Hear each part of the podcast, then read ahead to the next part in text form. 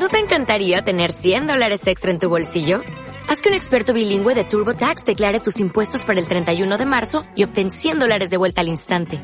Porque no importa cuáles hayan sido tus logros del año pasado, TurboTax hace que cuenten. Obtén cien dólares de vuelta y tus impuestos con cien por ciento de precisión. Solo con Intuit TurboTax. Debes declarar para el treinta y uno de marzo. Crédito solo aplicable al costo de la presentación federal con TurboTax Full Service. Oferta sujeta a cambios o cancelación en cualquier momento.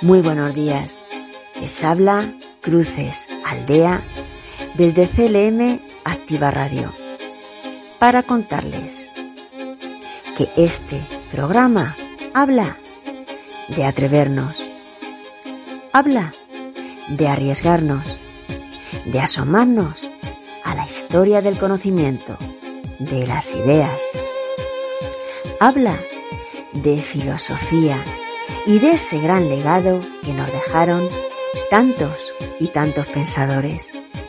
Habla de quienes sí se atrevieron, exponiendo incluso su propia vida, porque ellos lo merecen y porque a ellos se lo debemos. Atrévete a pensar.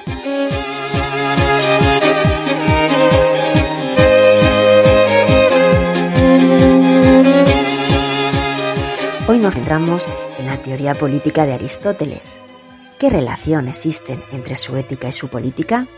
¿Qué significa que la política vehicula su ideal ético?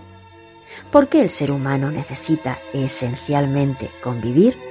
En definitiva, ¿por qué el hombre es un animal social por naturaleza? En la sección que significa esta frase nos acompaña Esperanza Rodríguez Guillén, presidenta de la Red Española de Filosofía, de la Sociedad Española de Profesorado y Plataforma de Filosofía, nueva SEPFI. Profesora de I E S, sus intereses se centran en varios ámbitos: la didáctica, el uso de la imagen y el cine como recurso para las clases de filosofía. También quiere dar visibilidad a las pensadoras, a las filósofas. Igualmente, es directora adjunta de la revista Paideía. Terminamos programa, como siempre, cuestionario, para intentar repasar y fijar algo de lo que aquí se narra. Comenzamos.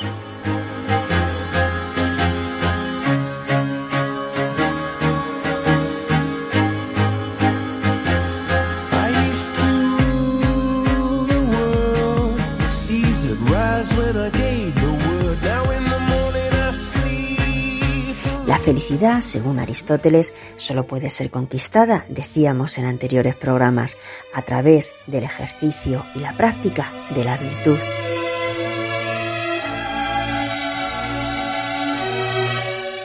Pero si para lograr la felicidad el hombre ha de llevar una vida virtuosa y las virtudes solo se adquieren y desarrollan ejercitándolas, practicándolas en relación con otros hombres, entonces solo será conviviendo con los demás en una polis o comunidad donde el hombre alcanzará su máxima felicidad.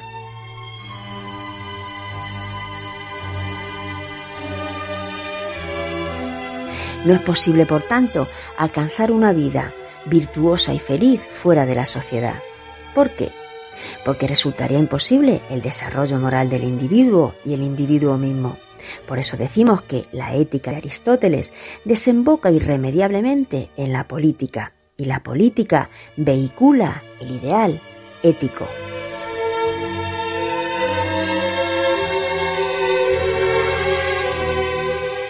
Y es que, piensa nuestro autor, un ser humano no puede desarrollarse según su naturaleza viviendo solo. Un hombre aislado es antinatural, no es un ser solitario, necesita de los demás, necesita esencialmente convivir.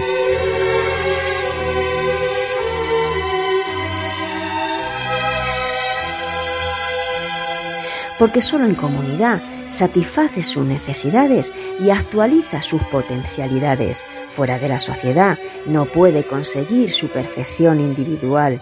Es por esto que decimos que el hombre es un ser social y político por naturaleza, porque cumple su fin natural y realiza la perfección que le es propia solo en el Estado. En él alcanzará el bien supremo y la máxima felicidad.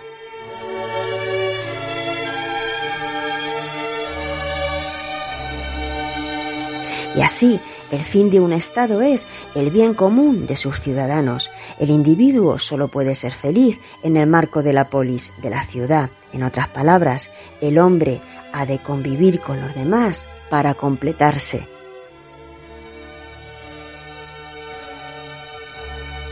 Porque un hombre no es ni un animal ni un dios.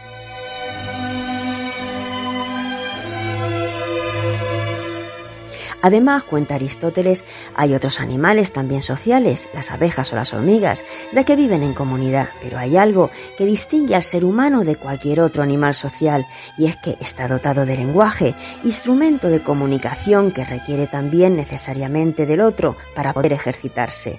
Es por eso que nuestro autor también utiliza el argumento del lenguaje como prueba de la sociabilidad natural del hombre. Esta capacidad lingüística nos ha sido dada por naturaleza, y la naturaleza no hace nada en vano.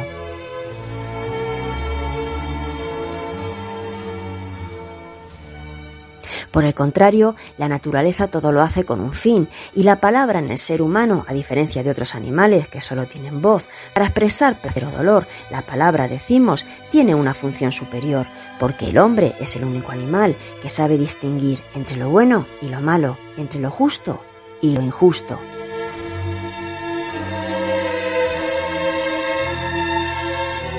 Y todo ello lo expresamos a través del lenguaje, nuestras valoraciones éticas, nuestra dimensión moral. La palabra expresa y comunica el fondo ético de la propia naturaleza humana.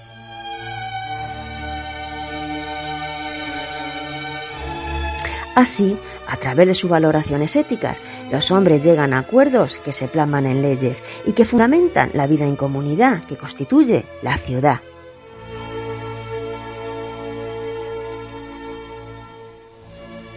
Por tanto, la sociabilidad tiene su raíz última en el sentido del bien y del mal que los seres humanos llevan en sí mismos, pero que solo podrán ejercer viviendo juntos, conviviendo.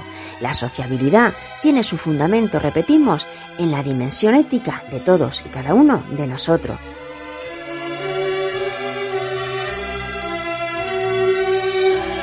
Por otra parte, conseguir el bien en su proyección colectiva solo ocurre si en el Estado impera la mayor de las virtudes, esto es, la justicia, porque no se puede llevar una vida buena si la ciudad en la que uno vive no es capaz de establecer leyes justas, si la sociedad en la que habitas carece de un ordenamiento y disposición bueno y justo.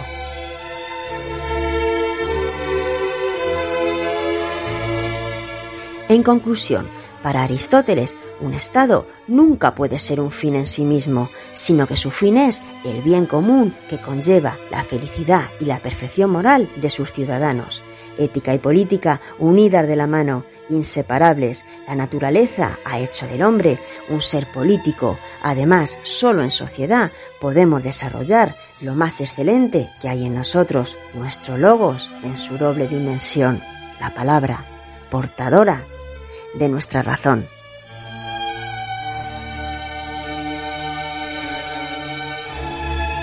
Paramos aquí, dejando pendiente el final de la biografía de nuestro autor para próximo programa, porque iniciamos ya la sección ¿Qué significa esta frase?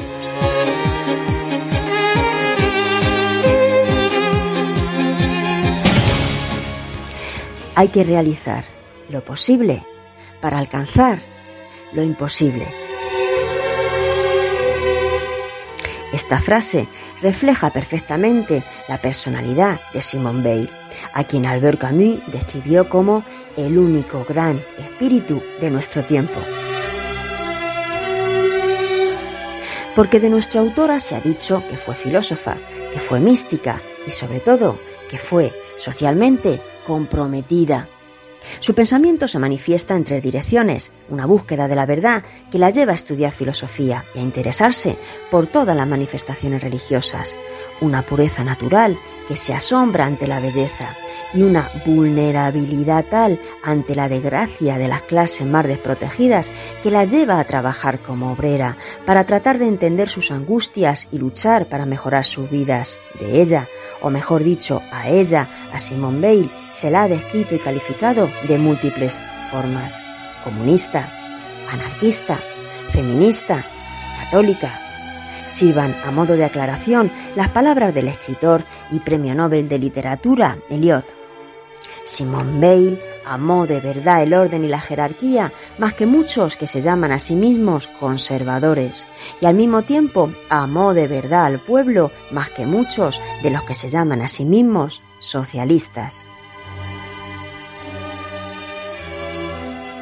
Pero quizá lo que mejor la describa es la advertencia con la que Gabriela Fiori inicia su biografía. Weil no podría ser un objeto de estudio, está demasiado viva, es demasiado eternamente joven para ello. No es posible analizarla, ni clasificarla, ni compararla. Es una fuerza catalizadora, una fuente, una corriente de energía que puede atravesar nuestra vida, obligándonos a plantearnos preguntas esenciales, la primera de las cuales sería esta: ¿cuál es el sentido de mi vida?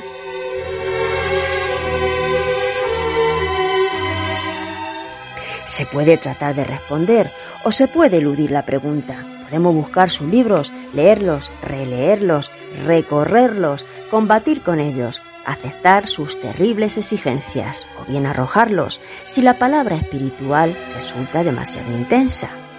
Y no saldremos indemnes de semejante encuentro.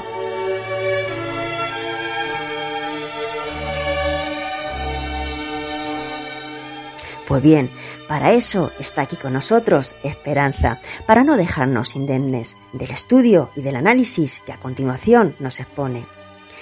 Porque, en palabras de la autora, lo que me gustaría es hacer una llamada a todos aquellos que saben o hacen efectivamente algo, y a quienes no les basta con saber o con hacer, sino que quieren reflexionar sobre lo que saben y lo que hacen. Carta a Alain. Escuchamos.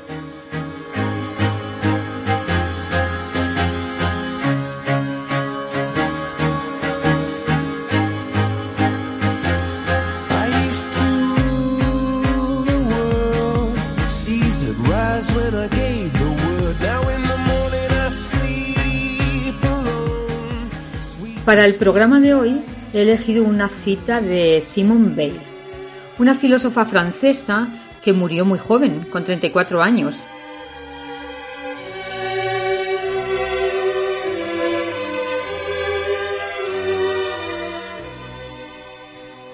En vida publicó varios artículos, pero su obra es muy extensa. Toda su filosofía está impregnada de un gran deseo de verdad, la búsqueda de la verdad, huir de lo falso y del error, captar la realidad. No es tarea fácil, tampoco en nuestros días, el deseo de verdad.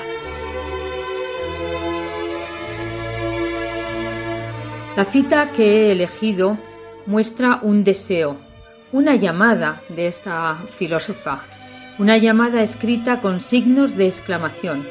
Simone Weil nos dice: lo que me gustaría es hacer una llamada a todos aquellos que saben o hacen efectivamente algo, y a quienes no les basta con saber o con hacer, sino que quieren reflexionar sobre lo que saben y lo que hacen.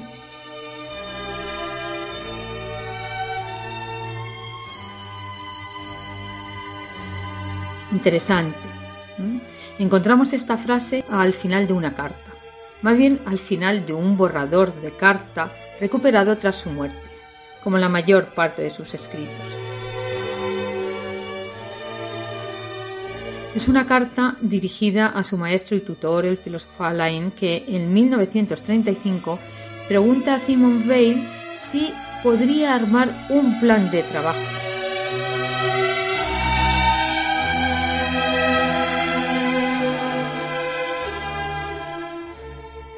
plan de trabajo para esta joven sindicalista y activa profesora.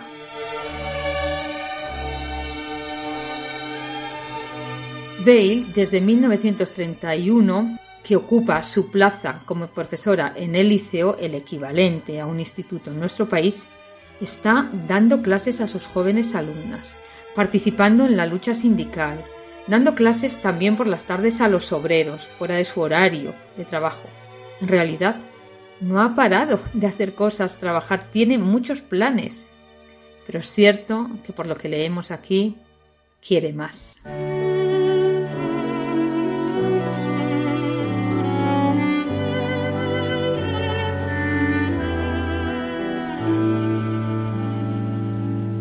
Voy buscando un amor que quiera comprender la alegría y el dolor, la ira y el placer. Un bello amor sin un final que olvide para perdonar. Es más fácil encontrar rosas en el mar. La la la la la la la, rosas en el mar. La, la, la, la, la, la, la, rosas en el mar. Voy buscando la razón de tanta falsedad. La mentira es obsesión y falsa la verdad. ¿Qué ganarán? ¿Qué perderán? Si todo esto pasará, es más fácil encontrar rosas en el mar.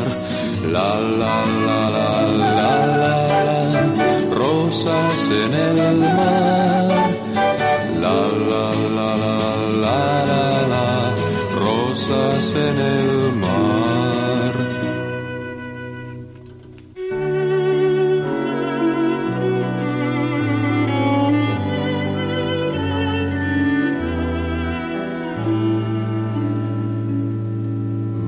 Pidiendo libertad y no quieren oír. Es una necesidad para poder vivir. La libertad, la libertad, derecho de la humanidad. Es más fácil encontrar rosas en el mar. La, la, la, la, la, la, la, rosas en el mar. La, la, la, la, la, la, la, rosas en el mar.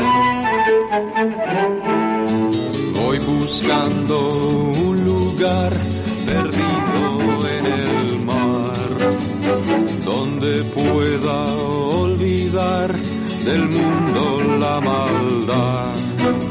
La soledad quiero buscar para poder morir en paz. Es más fácil encontrar rosas en el mar. La la la la la la, la, rosas en el mar. La la la la la la, la, rosas en el mar.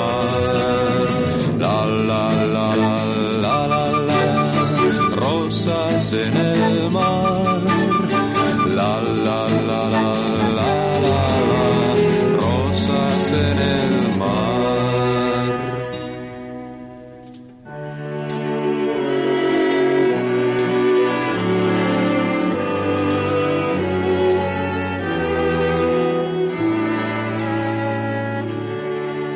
En su carta vemos que su plan es muy ambicioso. Habla de la necesidad de nuevos enfoques para la matemática, la física, profundizar en los estudios sociales y pedagógicos, pero finalmente todo sintetiza en esa llamada que no es otra cosa que la llamada de la filosofía. Le escribe a su maestro: tal vez podríamos crear una revista, una revista que pueda acercar todo esto no solo a aquellos que saben o hacen efectivamente algo, sino también a aquellos que buscan algo más, aquellos que quieren encontrar la verdad.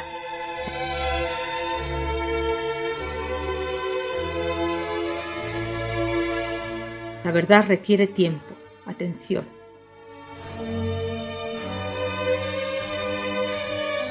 Así es, la verdad no consiste en saber cosas o en hacer cosas.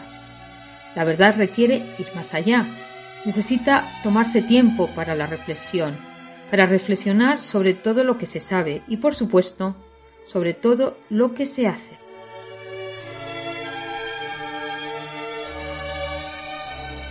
En definitiva, tiempo para reflexionar sobre todo lo importante.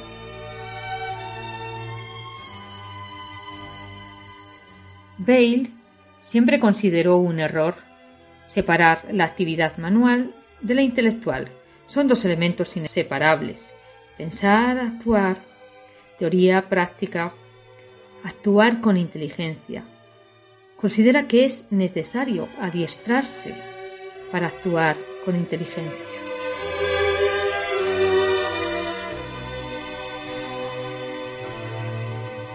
Creo que hoy sigue teniendo vigencia sus palabras y, por supuesto, sus estupendos propósitos. ¿Qué puede hacer la filosofía, la ética, por nuestros y nuestras adolescentes?, me pregunto yo. Tal vez comenzar ese adiestramiento. Tal vez ayudarles a reflexionar y distinguir lo falso de lo verdadero. No está mal. Ayudarles a distinguir lo falso de lo verdadero.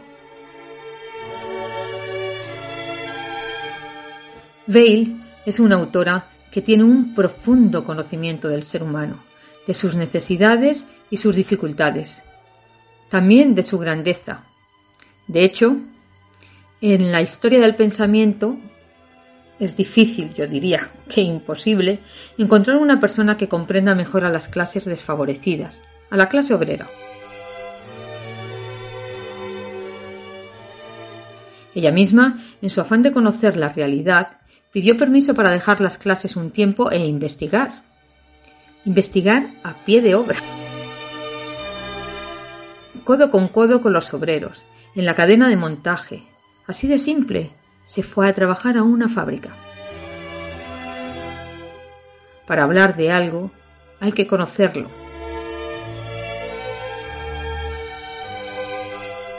Para ella fue una experiencia muy dura este trabajo, pero el análisis crítico que hizo del trabajo en las fábricas, del sistema taylorista y del trabajo en cadena es extraordinario. Se recoge en su obra póstuma La condición obrera. Francamente interesante. Igualmente interesante son sus estudios sobre la obediencia y la libertad. Son estudios en donde va más allá de lo aparente.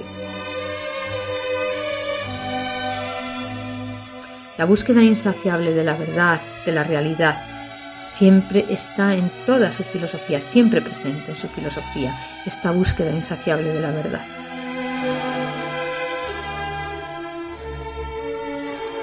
En Simone Weil, pensar, escribir y actuar es prácticamente lo mismo. El trabajo en las fábricas, su actividad sindical, las actividades con sus alumnas o sus experiencias en la Guerra Civil Española, porque sí, sí, también estuvo aquí, en nuestra guerra. Todas estas experiencias son parte de su obra.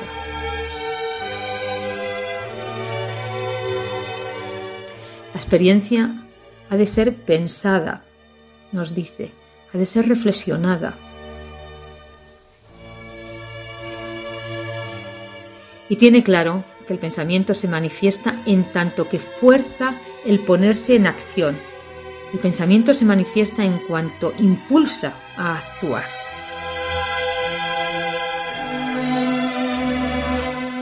Impulsa a actuar. De nuevo aquí tenemos pensar, actuar. Imposible separarse. En definitiva, filosofar. Espero que podamos hacerlo y que nos dejen filosofar, que nos dejen espacio para la filosofía, que nos dejen espacio para que la filosofía roce al menos a todo aquel que quiera profundizar un poquito más.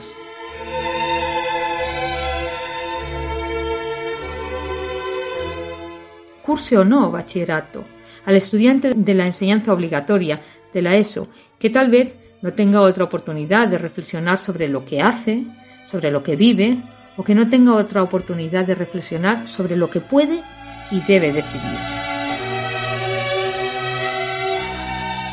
Porque como Simone Weil, yo también pienso que la sociedad menos mala es aquella en la que el común de los mortales se encuentra en la obligación de pensar cuando actúa.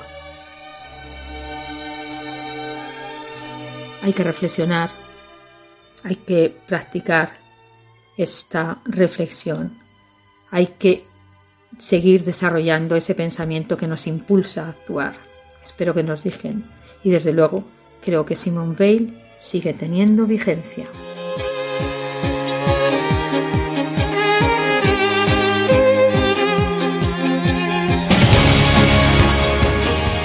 Bueno, Esperanza, nos emocionas al hablar del anhelo y el deseo de verdad de esta pensadora.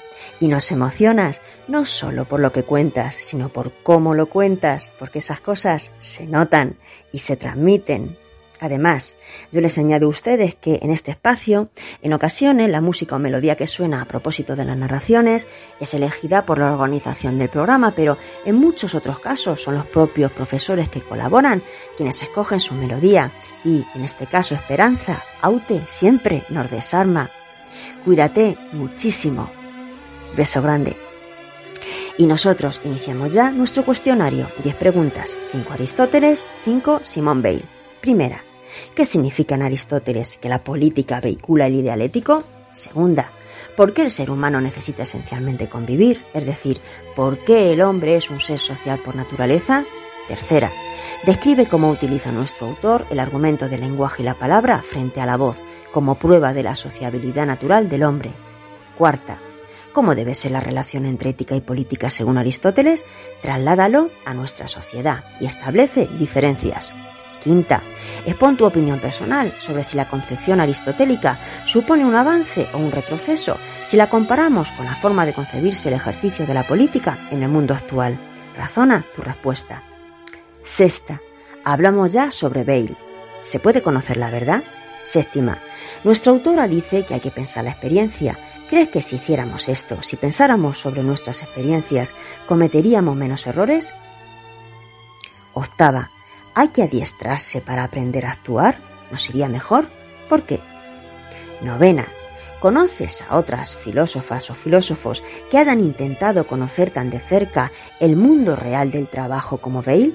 Busca información en la red y, en caso afirmativo, expón sus experiencias, incluida la de esta pensadora.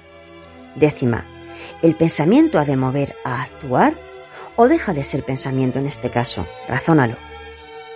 Bien, y hasta aquí por hoy. Dar las gracias, como siempre, a nuestro asesor en latín y griego, Joaquín Patón.